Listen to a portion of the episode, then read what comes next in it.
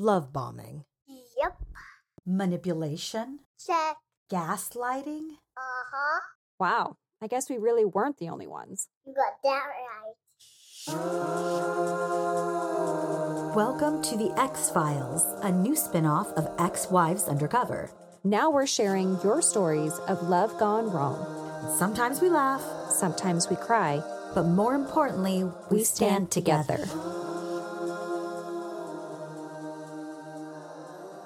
This podcast includes discussion around sex addiction, domestic violence, stalking, physical violence, and suicide. Please acknowledge that this content may be difficult. Viewer discretion is advised. Welcome back. I'm Amber. And I'm Athena. All right, girl. You ready to do this? Let's do it. Season 4, Episode 7 Strength in Numbers. Nearly four years later, it still hurts, parts of it. I'm older, stronger, and wiser. But in the last year, I had to get on anxiety medication and antidepressants to help me deal with everything that has happened. I look back and I feel like I should have never taken him back. I should have told him to have her, and vice versa. But I had too much pride at the time. There's been few questionable moments for the last four years, but more than anything, he's still verbally abusive, a narcissist, a manipulator, just like he's always been. My daughter is now almost five, and I never want her to think it's okay to put up with shit from a man. You are enough, and you have so much worth. I finally got to my breaking point just earlier this year, and I told him, fuck you. He was back to making it look like he doesn't have me or a family on Facebook, and I felt like I just really couldn't live like this any longer. I knew that I deserve to be happy, and I want to be happy. I have so much to offer someone. I work full time, I'm a good mom, I cook, I clean, I balance so much. What am I waiting for? We only get one chance at this life. Sadie, first off, thank you, thank you from the bottom of both Amber and my heart for being so vulnerable, for sharing your story, the heartache, the heartbreak. This is our last episode with you, and we like to take that time to pick up where we left off, where the story ended with Justin. It's early July, and we are continuing to record with you, really getting to know you we've all become a big part of each other's lives because we do spend a couple hours handful of mm-hmm. hours a week digging deep into these painful subjects. And so the night of july 7th amber and i received a text from you late night and an image your right brow split open your lip split swollen and both of our hearts sank. It was so scary. Amber and i were just talking about this right before you jumped on with us. And she goes, Remember, Athena, you were like, Amber, should we just jump on a plane and fly down there? And Amber goes, What are we going to do? Go beat him up? I know. I was like, Athena, I, I don't know what to do. I want to fucking put Tiger on his ass, but I mean, the photo, you guys, I it it was it's awful. It's blood everywhere, all over her face. It's puffy. It's nothing that I or Athena was expecting. I don't think we quite understood that you guys were living together still when we started recording the podcast. And so this is like a whole like new area for us that we kind of all went on a journey together. I just remember you crying and being out in the parking lot and asking us what to do. And so we were trying our best to be supportive and help guide you in that moment. Before we jump into the details of what happened over this past 4th of July weekend, let's talk about when Sadie knew 100% that she was done and things were officially over with Justin. So, Amber and I are curious how did you come across our podcast? TikTok. I I don't remember which one of you was that had a video, but I started listening to it and you guys were telling this story and I was like, gosh, this guy sounds like a piece of shit. He sounds familiar. And I went through for probably an hour and started reading and watching and I was like, I gotta find this podcast. I gotta listen to it. Being that it was, it felt so close to home. I was like, I gotta listen to this. And I was on repeat after that. That was it. I was so hooked. Now, at this time, had you pulled the plug on the relationship when you discovered the podcast? Were you kind of freshly like, here I go, I'm done? Or did Yes. you have a little bit longer and then maybe something big happened or not that you decided it's over? Well, I had already decided it was over. He came home mid February one night with our son and said, I'm moving out and he's coming with me and we'll be gone in a week. I went, okay. And I was already in bed. said, okay. And I rolled over and went to sleep. It didn't hurt me. And I knew when he said he was going to have our son that he figured that would be a trigger for me. But I also knew like we'll cross that bridge when we get there. And we'll let you think that for now. I was kind of emotional for a few days. And about two weeks later, it, right into March, it was like all of a sudden, here we go. This is it. I don't, I'm not turning back. I don't care what he says. I am going with this. I'm going to make him put his money where his mouth is for the first time ever because I'm sure he'll change his mind. But there's no going back now. Before you know it, I was trading in my vehicle to get something else so I could free up money because I knew I was going to be responsible for everything in our home if he was really moving out like he said. And it seemed like it was really going that way. He kept telling me, oh, it would just be a few more weeks. They're doing this, they're doing that. I'm like, okay. But lo and behold, it was like as soon as he saw I was okay and wasn't emotional and hurting, then he wanted to come back in. And I was so firm and strong that it's like, nope, we're done. We're done. We're done. Then here comes all the manipulation and here comes the bullshit. Well, then you need to move out. If you don't want this, then you need to move out. You don't want our family. No, sir, you asked for this. This is what you wanted. I'm giving you what you wanted. Sayonara.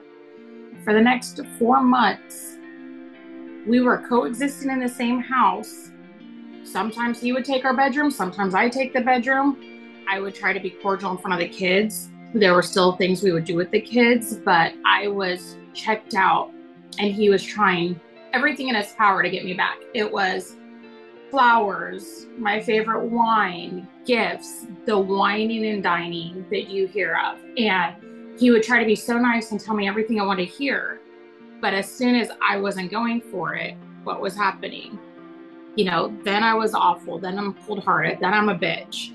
And that solidified everything even more because he was proving my point of who he really is. You just should have kept your mouth shut, buddy. You might extended your time with me a smidge longer, but nope. There's nothing about him I liked. He was so repulsive. And I remember a friend had said to me, and she's always been a person that was never going to tell me to leave him. She was never going to tell me to stay with him, but she believed in family. And she says, There's one thing that someone always told me. If you could picture him with somebody else and it does not bother you, you know it's time to go. And I told her, I said, if I found out he was with somebody tomorrow, it would be a relief to me. It's like, take him and go. Don't bring him back. It no longer bothered me. It's also really interesting to me because there's definitely something to be said with a mindset because those things that he would say and do used to work in the past, but there's something about when you shift your thought process or just when you're at the end of your rope, like for sure, and you've just made like nothing that they could say or do is going to make you change your mind. And so the thing is, is no one can get you to that place but yourself. I always tell people that like you you might be on the outside looking in, but you have to let that person figure it out on their own because eventually that it's going to click in their brain. But just like you said, Yeah. like that hoovering and all that stuff that he was doing, all of a sudden one day it just doesn't mean shit. And you can kind of see through. Mhm. Yes. Well I- said. I love that. And not to mention the fact, Sadie, when you said one day you just were looking at him and you're no attraction, I remember that moment. And I remember Amber having that moment finally when I just wanted to shake her. And that's that's a really good thing because once you get there, I think you are on the right path now. Like Mhm. I could see definitely see you never going back anymore.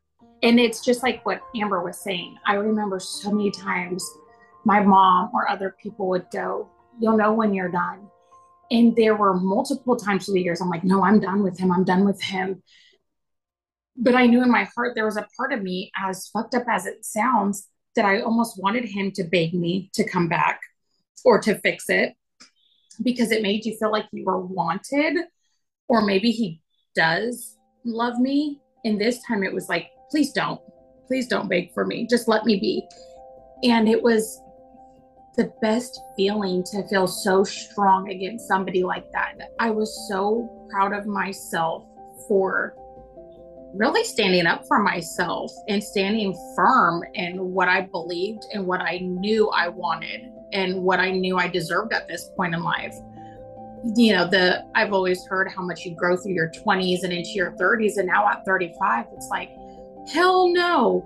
I would never put up with the same shit I put up with at 22 or 35 or at 25, even 30. You know, when I had my daughter, when we had our daughter, my perspective on so much is different. It's like there's no fucking way for one minute I would ever, ever tolerate anything like that ever again. Amber and I know very well how scary and challenging it is to leave a toxic relationship. Therefore, we decided to ask the detective for a few pointers and a bit more information on the subject matter. Statistics show that the most dangerous time in an, in an abusive relationship is after you break up with them, and that women are 70 times more likely to be killed in the weeks after leaving their abuser. So while getting a restraining order, you know, can help, the fact is that there's so many police officers and they can't be there in every single situation or time when you need them. So can you help us talk to our listeners about creating a safety plan or any other things that they can do to help kind of protect themselves moving forward? Yeah. Um, so safety plans are very, very important. And this is the time where a lot of people are embarrassed because of the type of situation that they've been in and they don't want to say something to family or friends. But this is kind of the time to swallow your pride and really accept help from other people. And you know, I've I've even told people go as far as change some of your habits. Change the way you go home from work. You know, go to a different grocery store. So that way you kind of disrupt your everyday pattern and you're less likely to run into this person. And um, let your family and friends know what's going on. Um, people have trackers on their phones. I mean, let your girlfriends track your phone where you are. You know, just have an extra safety net so that way if something does happen, somebody is likely to catch it. You know, have come up with a word, anything to let your friends know if something's wrong. People will be checking in on you. And it's really, really important to be honest about what is happening. Now, you don't have to tell everybody. I know that some people are very, very private, but if you are in a really dangerous situation, it's really important that some people know what's going on and inform your employer and hope that you have somebody like a boss who is understanding and willing to work with you. And if you don't, then that may be not a great place to work. You know, there's there's unfortunately these situations are super disruptive to people and their lives. But in order to get away, you're going to have to commit to changing your life. And that's just kind of the reality. Yeah, and putting your pride aside. And I do want our Mhm. listeners to know, even with the death of my sister, she was very proud. And that's how I know how scared she was at the end because Yeah. she set aside her pride and she told a couple of friends that if anything is to happen to me, I did not take my own life. And it's it's was her new husband she had just married. And she had gotten really close with a couple of her clients um, that she saw on a regular basis. And even though she was embarrassed, she told them too because it got to that point. But if she had not done those things, they would have had no case whatsoever because she hid it from her immediate family because she was too embarrassed. Mm. So everything you said, it, it, it just it's so smart and it's so important that you do create that safety plan, even if you just tell one person, just one person that therefore if anything was to happen to you, they could come forward and Yeah. say something. So um, Yeah. And I guess I will say, you know, I I do recognize that getting out of that situation is really difficult and it really really sucks that you know you're dealing with somebody who's abusing you and that now you have to completely disrupt your life because of this person's actions right so it is a really really hard pill to swallow it is. So, uh, yeah and hopefully people in your life are understanding of that listening to the podcast, it was all like an extra push to truly stay firm and not get comfortable again, where you end up falling back into it. Because, like you both know, it's easy to fall back into the same bullshit when you're used to things being a certain way. And it would have been easy for me since I was being cordial and kind for the sake of our kids, it would have been very easy to fall back into it and go, okay, I'll just make this work for the time being. And then, you know, I'll find a place and just slip out one day. It would have been easy just to play nice and act like things were fine. But there was something about the podcast. It's like these, I don't even feel right calling them men because I don't think they're men. These jackasses are that bad. They really are this bad. And you cannot give them the benefit of the doubt because if you think they're doing something, they're doing that and times 10. And it's that much worse than what you could even imagine. So, all in all, it was really just a push to stay firm. All of it resonated so much that no, this really is done. This is so done. The whole thing was inspiring to me, and it was like, I don't think you two realize what an impact you have on people. You two saved me in so many ways. Aw, I think that's so sweet of you. Thank you. I, I feel like we, we didn't go in with a very solid plan. We just started kind of laying it all out there, good, bad, and ugly. And, mm-hmm. you know, I could definitely look back going, wow, I just exposed some of my not great qualities to the whole mm. entire world. But at the same time, being vulnerable and raw like that, people want to see that. Like just like your story, we kind of got in there and told some stuff that I'm sure we don't want to tell to the world, but at the same time, by you sharing that, someone's going to relate to it.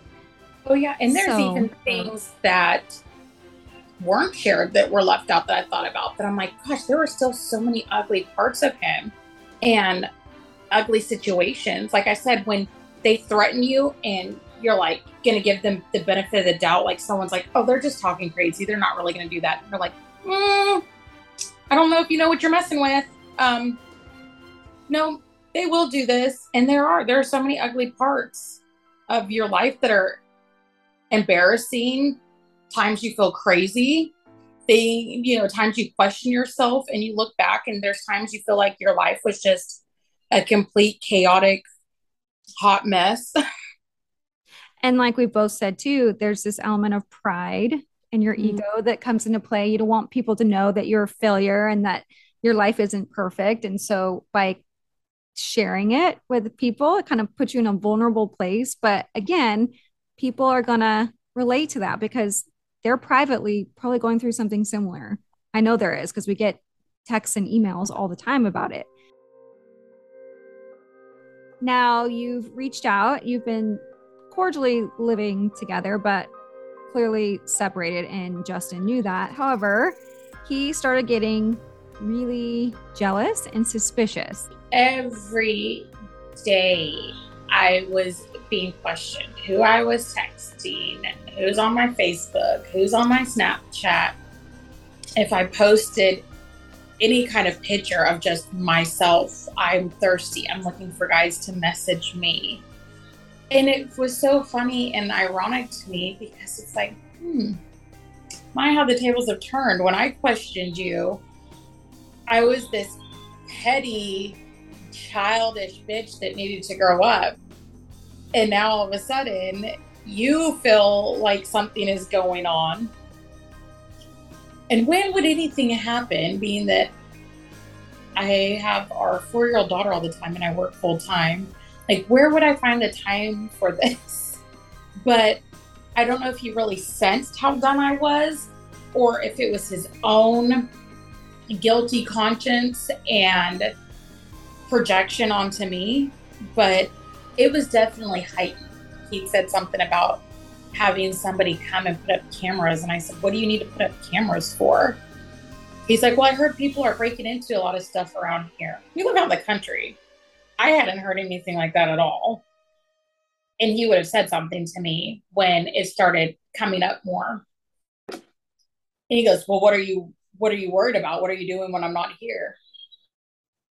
That right there, I thought about that a lot the last few weeks. It's like, I really think that that's why he was putting up cameras. He really thought I had somebody else. The more and more I thought about it, I was like, this is turning into the same situation as my mom and dad. Because as soon as my dad knew he was losing grip of my mom and she, the more she was slipping away, the more he wanted her and the more obsessive he got. And that's almost how I felt around here with him. So, actually, the weekend over the 4th of July, he was gone with our son. And I remember while they were gone that weekend, um, I was working on a project, my kids' bathroom, remodeling their bathroom, doing my little Joanna Gaines moment. And there was a side of me that got really sad. And it wasn't that I wanted him, but there was always something about the 4th of July weekend that would bring up a sadness to me. And I think it's because that's, you know, that time that him and our son were gone. And when I found out about the affair. And then being I was at this point now where it's like, here we are four years later. We've come like full circle and it's done. And there was just a sadness. There were so many things at the same time that felt so parallel to a few years ago.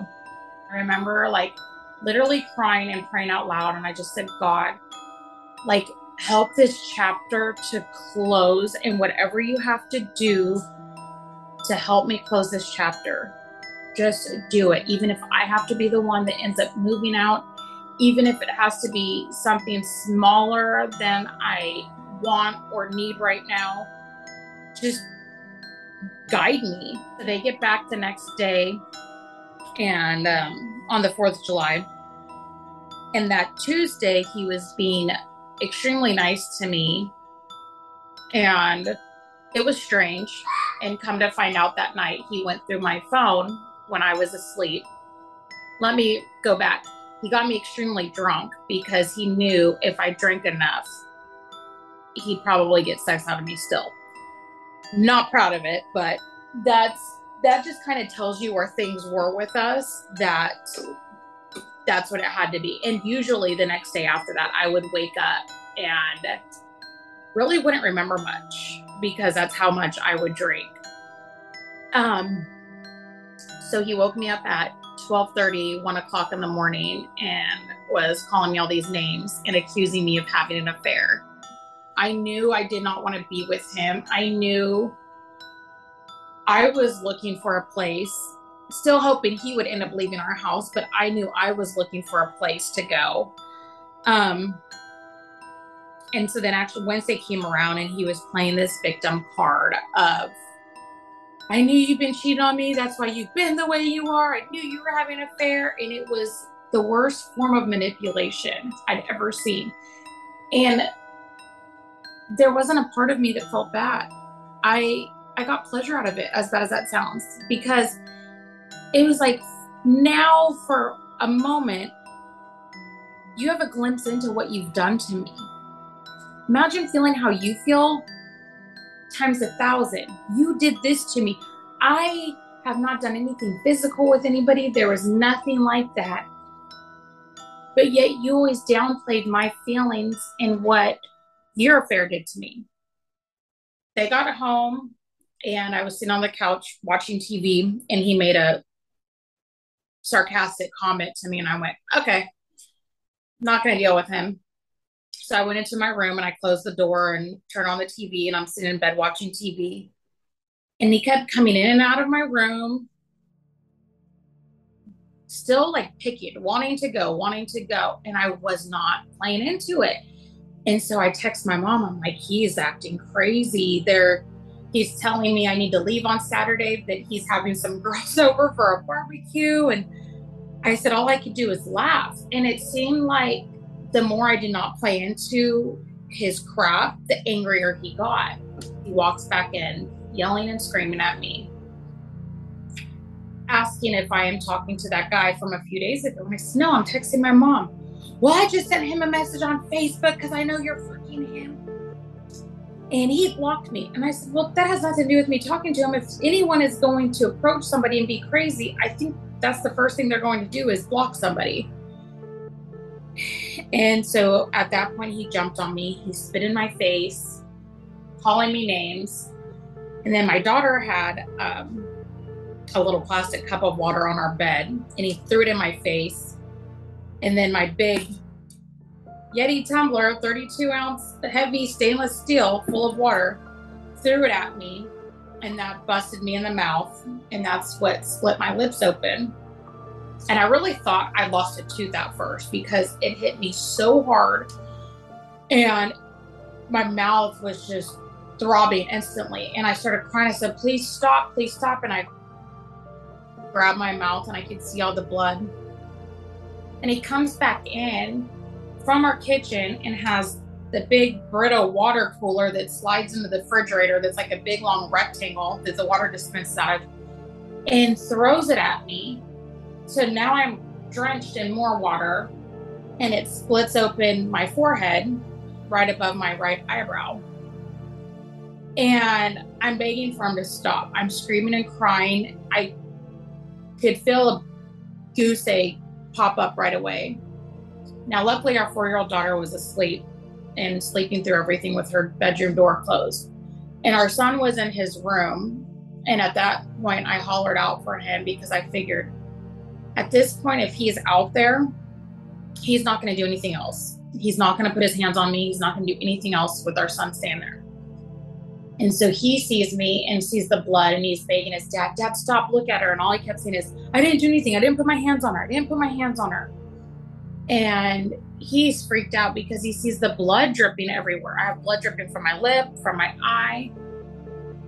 And anyone knows a head injury, you are gushing with blood. So I go into our bathroom and I could not believe this sight. I was mortified. I was crying. I looked at myself and I said, Again, he fucking did this to me again. I grabbed my purse and I ran to the back door I was like, shit, I have no shoes. And I hollered out my son. He brought me some sandals and I got out. And it was all I could do to get out. I was shaking. I was crying. My face was throbbing. And I got down the street and I went, okay, before I get any, I'm far enough away right now. But before I get any further, let me take a picture of what I look like. And I could not believe when I took that picture my mom called and she was crying and I could hear her voice shaking. And the same, she's like, Where are you? Like, she just panicked. She couldn't talk. So I'm finally in a parking lot and I'm safe and I'm wide open in this parking lot. And I'm thinking, okay, where can I go right now? I don't really have any friends here. Definitely don't have any family. And I sent the picture to you too, and you guys said, call the police. You have to do something. And it was at that moment that I was like, they're right, I have to. I'm going to get my fucking power back. 10 years ago, when he could have killed me, I should have called the police and something should have been done. And I'm going to do something about it now. Get on the phone with the police. They tell me where to meet them. And um, they sent EMS as well because I told them about my head. And sure enough, EMS checked me out and they're like, yeah, I think you're going to need stitches in your eyebrow without a doubt. Your lip, you might need stitches as well. They made sure, the sheriffs made sure that my house was fine and it was safe. He did have my daughter. And um, so they follow me over to the emergency room. And I get there and they start, you know, taking pictures of me and asking all those questions. Do you want to press charges? Do you want the protection, the protective order, the emergency protective order? All of this. And it was like, yes, without a doubt. And I said, What happens with the protection order? They said, He can't come back to your house. He cannot live there. And I said, Perfect. They went to get him and they called me to let me know they had arrested him and he was on his way to the county jail. And in that moment, it was that moment like my mom had that day. It's like, I'm free. I'm finally free. But yet it was so sad to me because I was sitting in a hospital room. They did a CT scan of my neck and head because they were worried about some other damages. They were worried about a concussion. I'm waiting for them to stitch my eye. I'm still not sure about my mouth. It's like I'm free, but at what cost? And why does it have to be this hard to leave someone? Just know that I'm so, so proud of you. And I'm so impressed by your strength and your courage. Um, you've been victimized for so many years to be able to do it. It's very rare, actually. And you did it for yourself, you did it for your children. And now hundreds of thousands of people are going to hear your story and you're going to encourage them. Knowing that somebody was sitting in jail who tore you apart for 13 years and literally tore me apart physically, mentally, emotionally. That I was packing all of his stuff. I was packing it and setting everything by the back door. And it felt so good. It was the best feeling in the world because there's times I glance in the mirror and I, not today, motherfucker. Like, you did not win this time.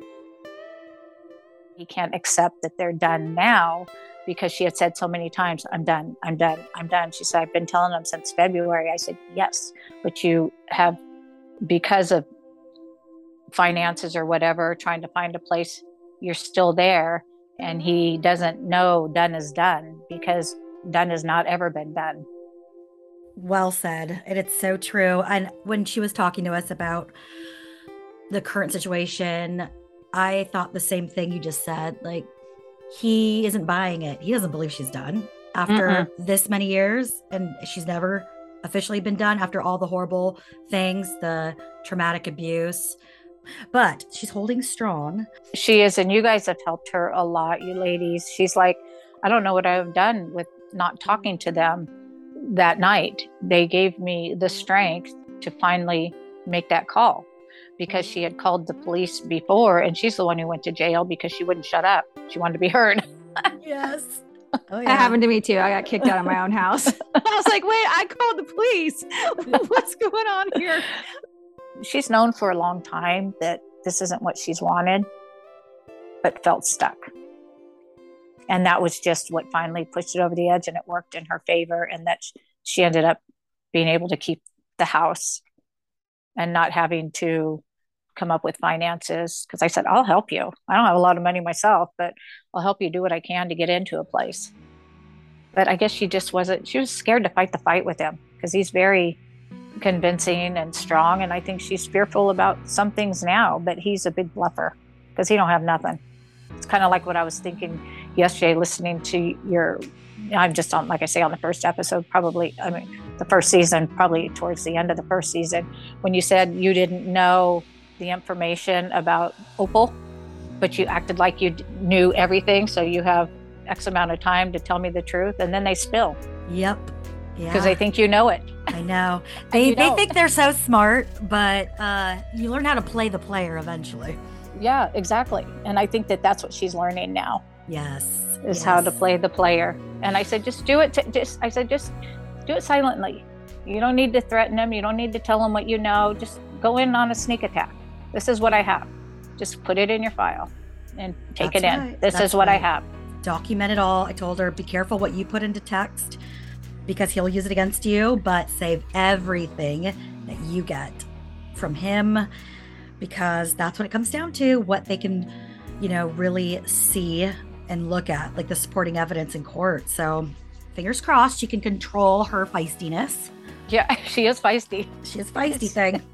That's probably what's kept her going. Yes, exactly. as much shame as I thought I would feel with all of this, I feel empowered because our county posts all of their mugshots on Facebook. And there is an awful lot of people that follow the county website to see the mugshots. So you can imagine how many people I heard from that saw that mugshot. And at first, I really thought I was going to be embarrassed and ashamed. But more than anything, it's like, you know what? Hell no. Now I am going to let everybody know what he is. I know there's a, quite a few people he fools and he still is fooling, but there's a lot of people that have seen through his bullshit. If you think being married to a narcissist is bad, try leaving one. And oh, if that's not the truth. And the worst part is, thank, I mean, it's good and bad. Thank God I was not married to him legally. Thank God I don't have to deal with the divorce portion. But spending 13 years with somebody like this and then getting away from it is the worst thing imaginable. And then having to worry about, I felt protected in this time because of my protection order, but now there's going to be a lapse in it with the emergency protective order before the actual one gets put in place. So it's putting up security cameras outside and it's changing locks and doing all these things and then being worried about when I'm in California visiting family in a few weeks, what he will actually do. You don't know, like, you don't know how crazy these men can be and what depths they will go through, go to, to make your life a living hell. And that's the scary part. Can you talk about the process of getting a restraining order? Because that was kind of an eye opening experience that I think Mm-hmm. Yeah, our and I've- listeners should listen. I've heard that it's really hard to navigate that in Texas specifically. Like you have to jump through burning, mm-hmm. flame throwing hoops or something just to be able to get something minimal.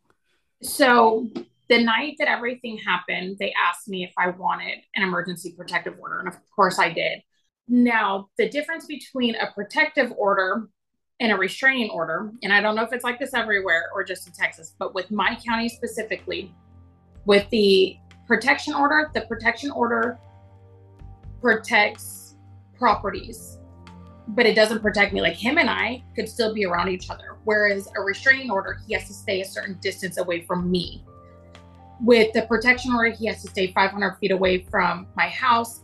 He can't um, pick up my daughter from daycare, or when school starts, he won't be able to pick up my son from school. So it protects properties. The restraining order, it would protect me and the kids more or less, our actual bodies. So they told me that night that it would be for 91 days. And I was thinking, great, that's three months. I'm going to have this protective order in place. Well, here in Texas, it's not like some other states or counties. The only other state I can think of and go off of is California. California, you might not see the judge the next day. It might be a couple of days before you go see the judge. In Texas, they have a judge, a magistrate that comes every morning and she hears their case, sets their bond, and then in this case, she serves the EPO and determines if, it should be 31 days, 61 days, or 91 days. Well, apparently, from what I was told, since she only did it for 31 days, that she did not have all of the details of what happened. She did not have the details of the stitches. She did not have the details of what happened at the hospital, everything I went through. So that's why she only said it for 31 days and did not make it longer. I felt very failed by the system at this point, actually. So, about two weeks into the process, I got a call from my county, and it was like this whole victims unit department. And they asked me if I wanted to extend the protection order and all of that. Of course, I wanted to. They did clarify and tell me my county specifically does not, the DA's office does not handle it. They said every single county in Texas does it differently. My county here, they send them over to the Women's Center, and the Women's Center handles it. So I had to do a whole intake last week with the county, with the Women's Center. And then she takes all of my information and she sends it over to an attorney. And then I have to meet with this attorney and they handle the protection order. They handle the judgment, file everything with the county to have him served to do all of that stuff. This whole process is about four weeks long. They should actually handle this stuff, to be honest with you, like the day they do the emergency protective order, they should contact, they should reach out to you to if to see if you want to get an actual protection order since this process does take so long. When you really feel like that's the only thing keeping you in place and then you're days away from it expiring and what will you do in the meantime? It's frightening. It really is frightening. We asked the detective for more information regarding this subject, and this is what she had to say.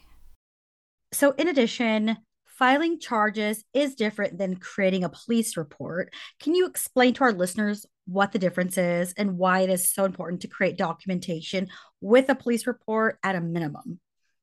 Yes. So, um, filing charges means you have called the police or you've gone into the police department and you've reported, you know, a domestic violence situation or um, a crime has occurred. And that means the police have written this report and they have sent the report off to the district attorney's office. And the district attorney um, has looked at the case and said, okay, there's enough to file charges against this person. So there's that. Or somebody can call and say, I want to report something, but I don't want to proceed with charges at this point. So in our state, it's a little bit different. And I don't think most states are like this. Um, even if somebody says they don't want to follow through with charges, the state can still proceed. And I've actually gone to a trial where the victim did not show up. Washington the, also does that. Yes. And the guy was convicted with no victim there. Okay. So so I mean our state is pretty progressive in that but some states you I, I would imagine you can still call and say i just want this documented. And you can do that here too um, but if it's um, if you're talking about a serious crime then it's going to be investigated. Unless somebody just calls anonymously and says this is occurring but if, it, if they're anonymous it's really difficult for us to be able to help them. I mean we can give them resources over the phone that may help but um, it's a little it's a little more difficult for us to actually help if they're unwilling to be cooperative. So do you, do you feel like that paper trail is really going to help them later on to build a case if if they are in a you know a continuous abusive situation where they are trying to I guess prove that they are the victim? Is this going to be an important yes. thing? Absolutely. Um, if if this is something that you know something obviously motivated them enough to call the police. Like they knew something wasn't right. So even if they're not quite ready to leave the situation or they're just wanting some type of documentation that says, okay, this this happened and I want to make sure, you know, it doesn't happen again, or if, if it does, I mean, this is where we start. That is that's the best thing that you can do if you're in this type of situation is to at least get something documented. Um, and that way we have somewhere to start with. And then that way, you know, if it does go to trial, and even if the victim doesn't want to be cooperative, we say, hey, look, there's been X amount of calls to this same address regarding this same person. So clearly there's a pattern that we're seeing here. My attorney's supposed to call me tomorrow let me know if they are going to be able to do anything in the meantime when it lapses. And I pray to God they can. Because if not, they're going to have to up my dosage of anxiety medicine because I will truly be sleeping with one eye open if I do sleep. Okay, Sadie. So, lastly, I wanted to ask you what piece of advice would you give to someone who was trying to leave a relationship or wanted to leave a relationship with a person like Justin or Ben? I think that because it's not an it's not easy at all. So I don't want to.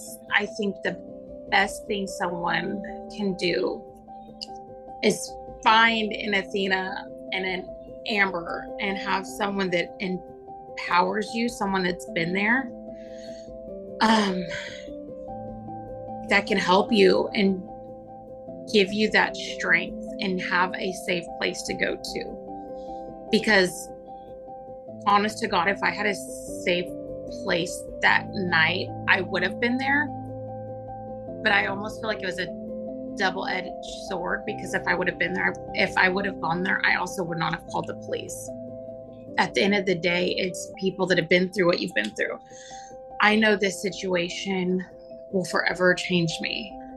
I know it broke my mom's heart that night to see those pictures because my mom never saw the picture of me from 10 years ago because she refused to look at it. My aunt and uncle saw it. And I remember that night my aunt and uncle wanted to post it all over Facebook and tag me in it so people saw what he did. And I begged them not to because it was going to hurt me and embarrass me more than anything else. And people that haven't been in this position, that's what they don't understand.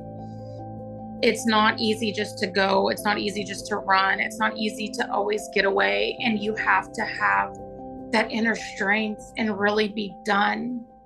And as dramatic as this might sound, I'm grateful he never killed me because there's truly a part of me that feels like he could have and would have killed me.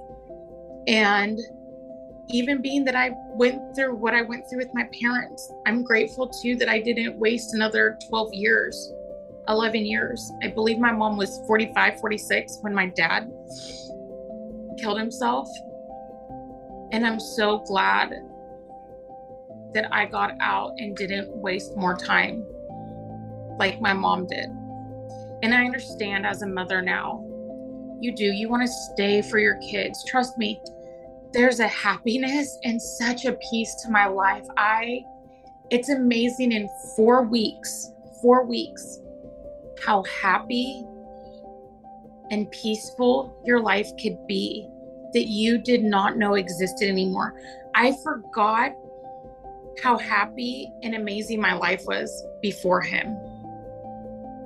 I forgot who I was. When they talk about miserable people are mean, miserable people, people that are miserable on the inside are miserable to others, I was becoming that person.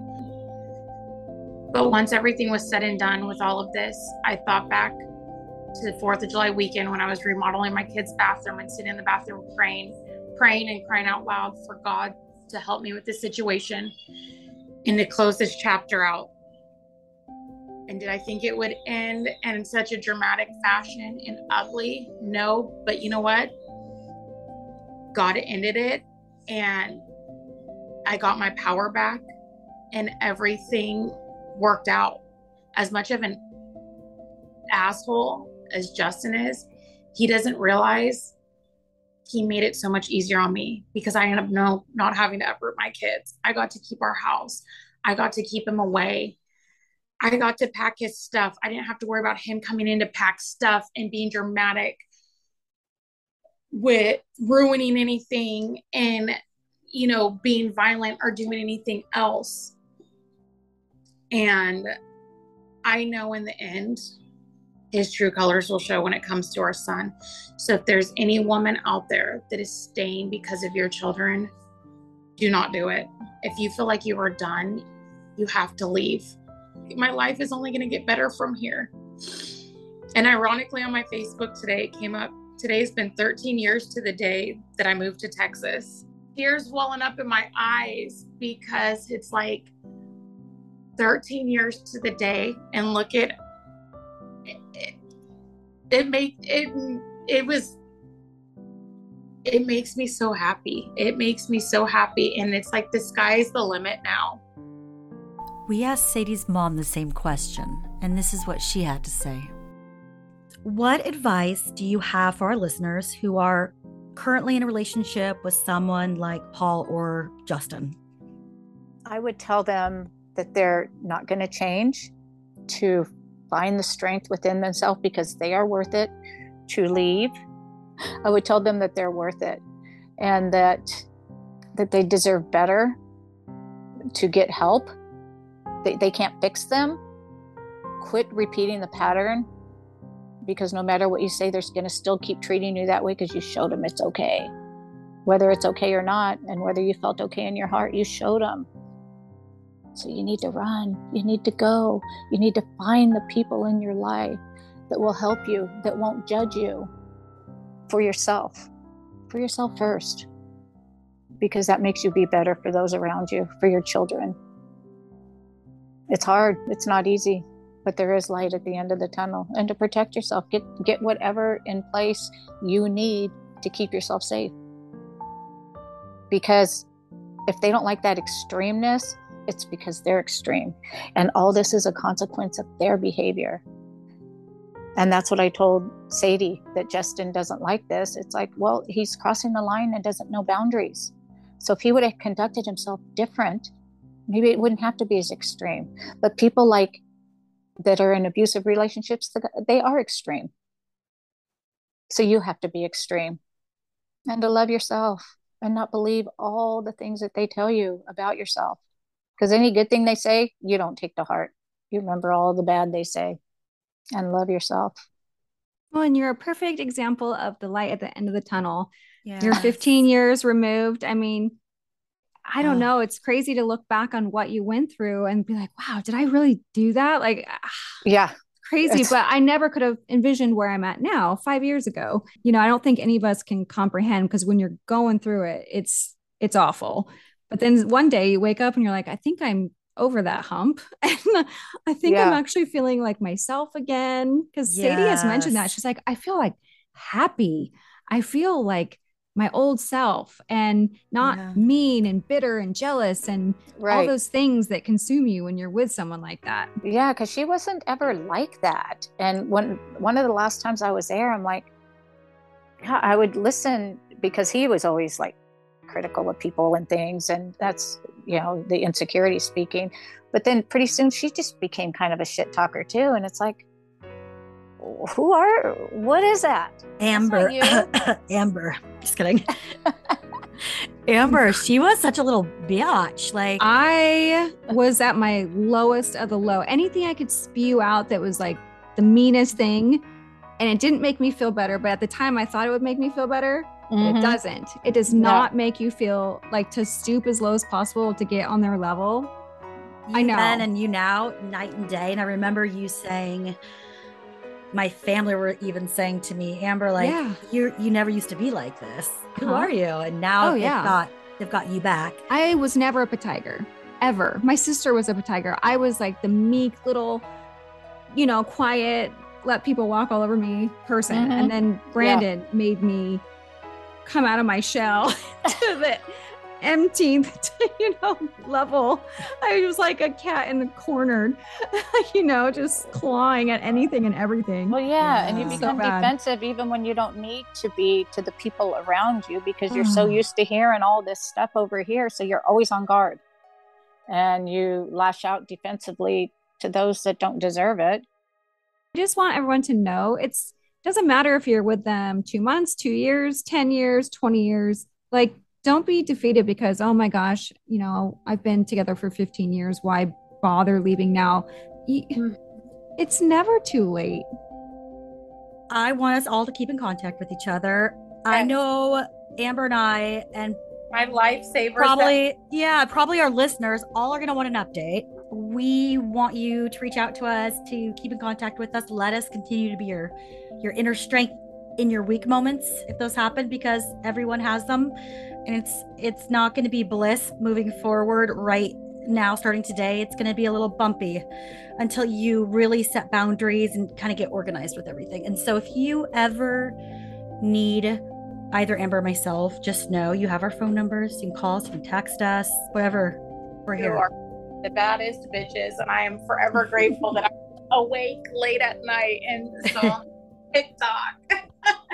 And I was going to say this. Let me add this.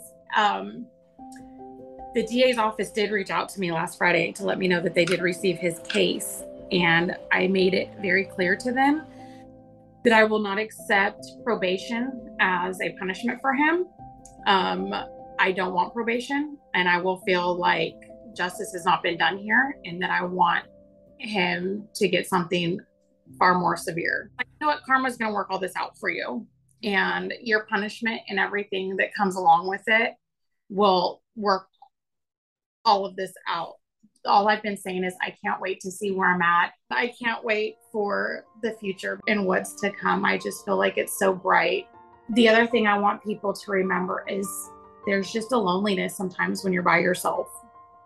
And I've learned what to do in those times. I run a hot bath with some Epsom salt and pour a glass of wine and put on whatever music I see fit at that time. And I lay in the bath, and it's like the most relaxing thing. And it gets me centered again. And before long, it's like, okay, i am feeling like myself. But it's like you you have to find these other things because there are moments of loneliness. And I hope the same way I used suicide to help others and it helped me through my grieving process. I hope there's anybody I can help through this because I would never ever want anybody to go through any of this. And verbal abuse, gaslighting, all of that shit is just as bad as the physical stuff.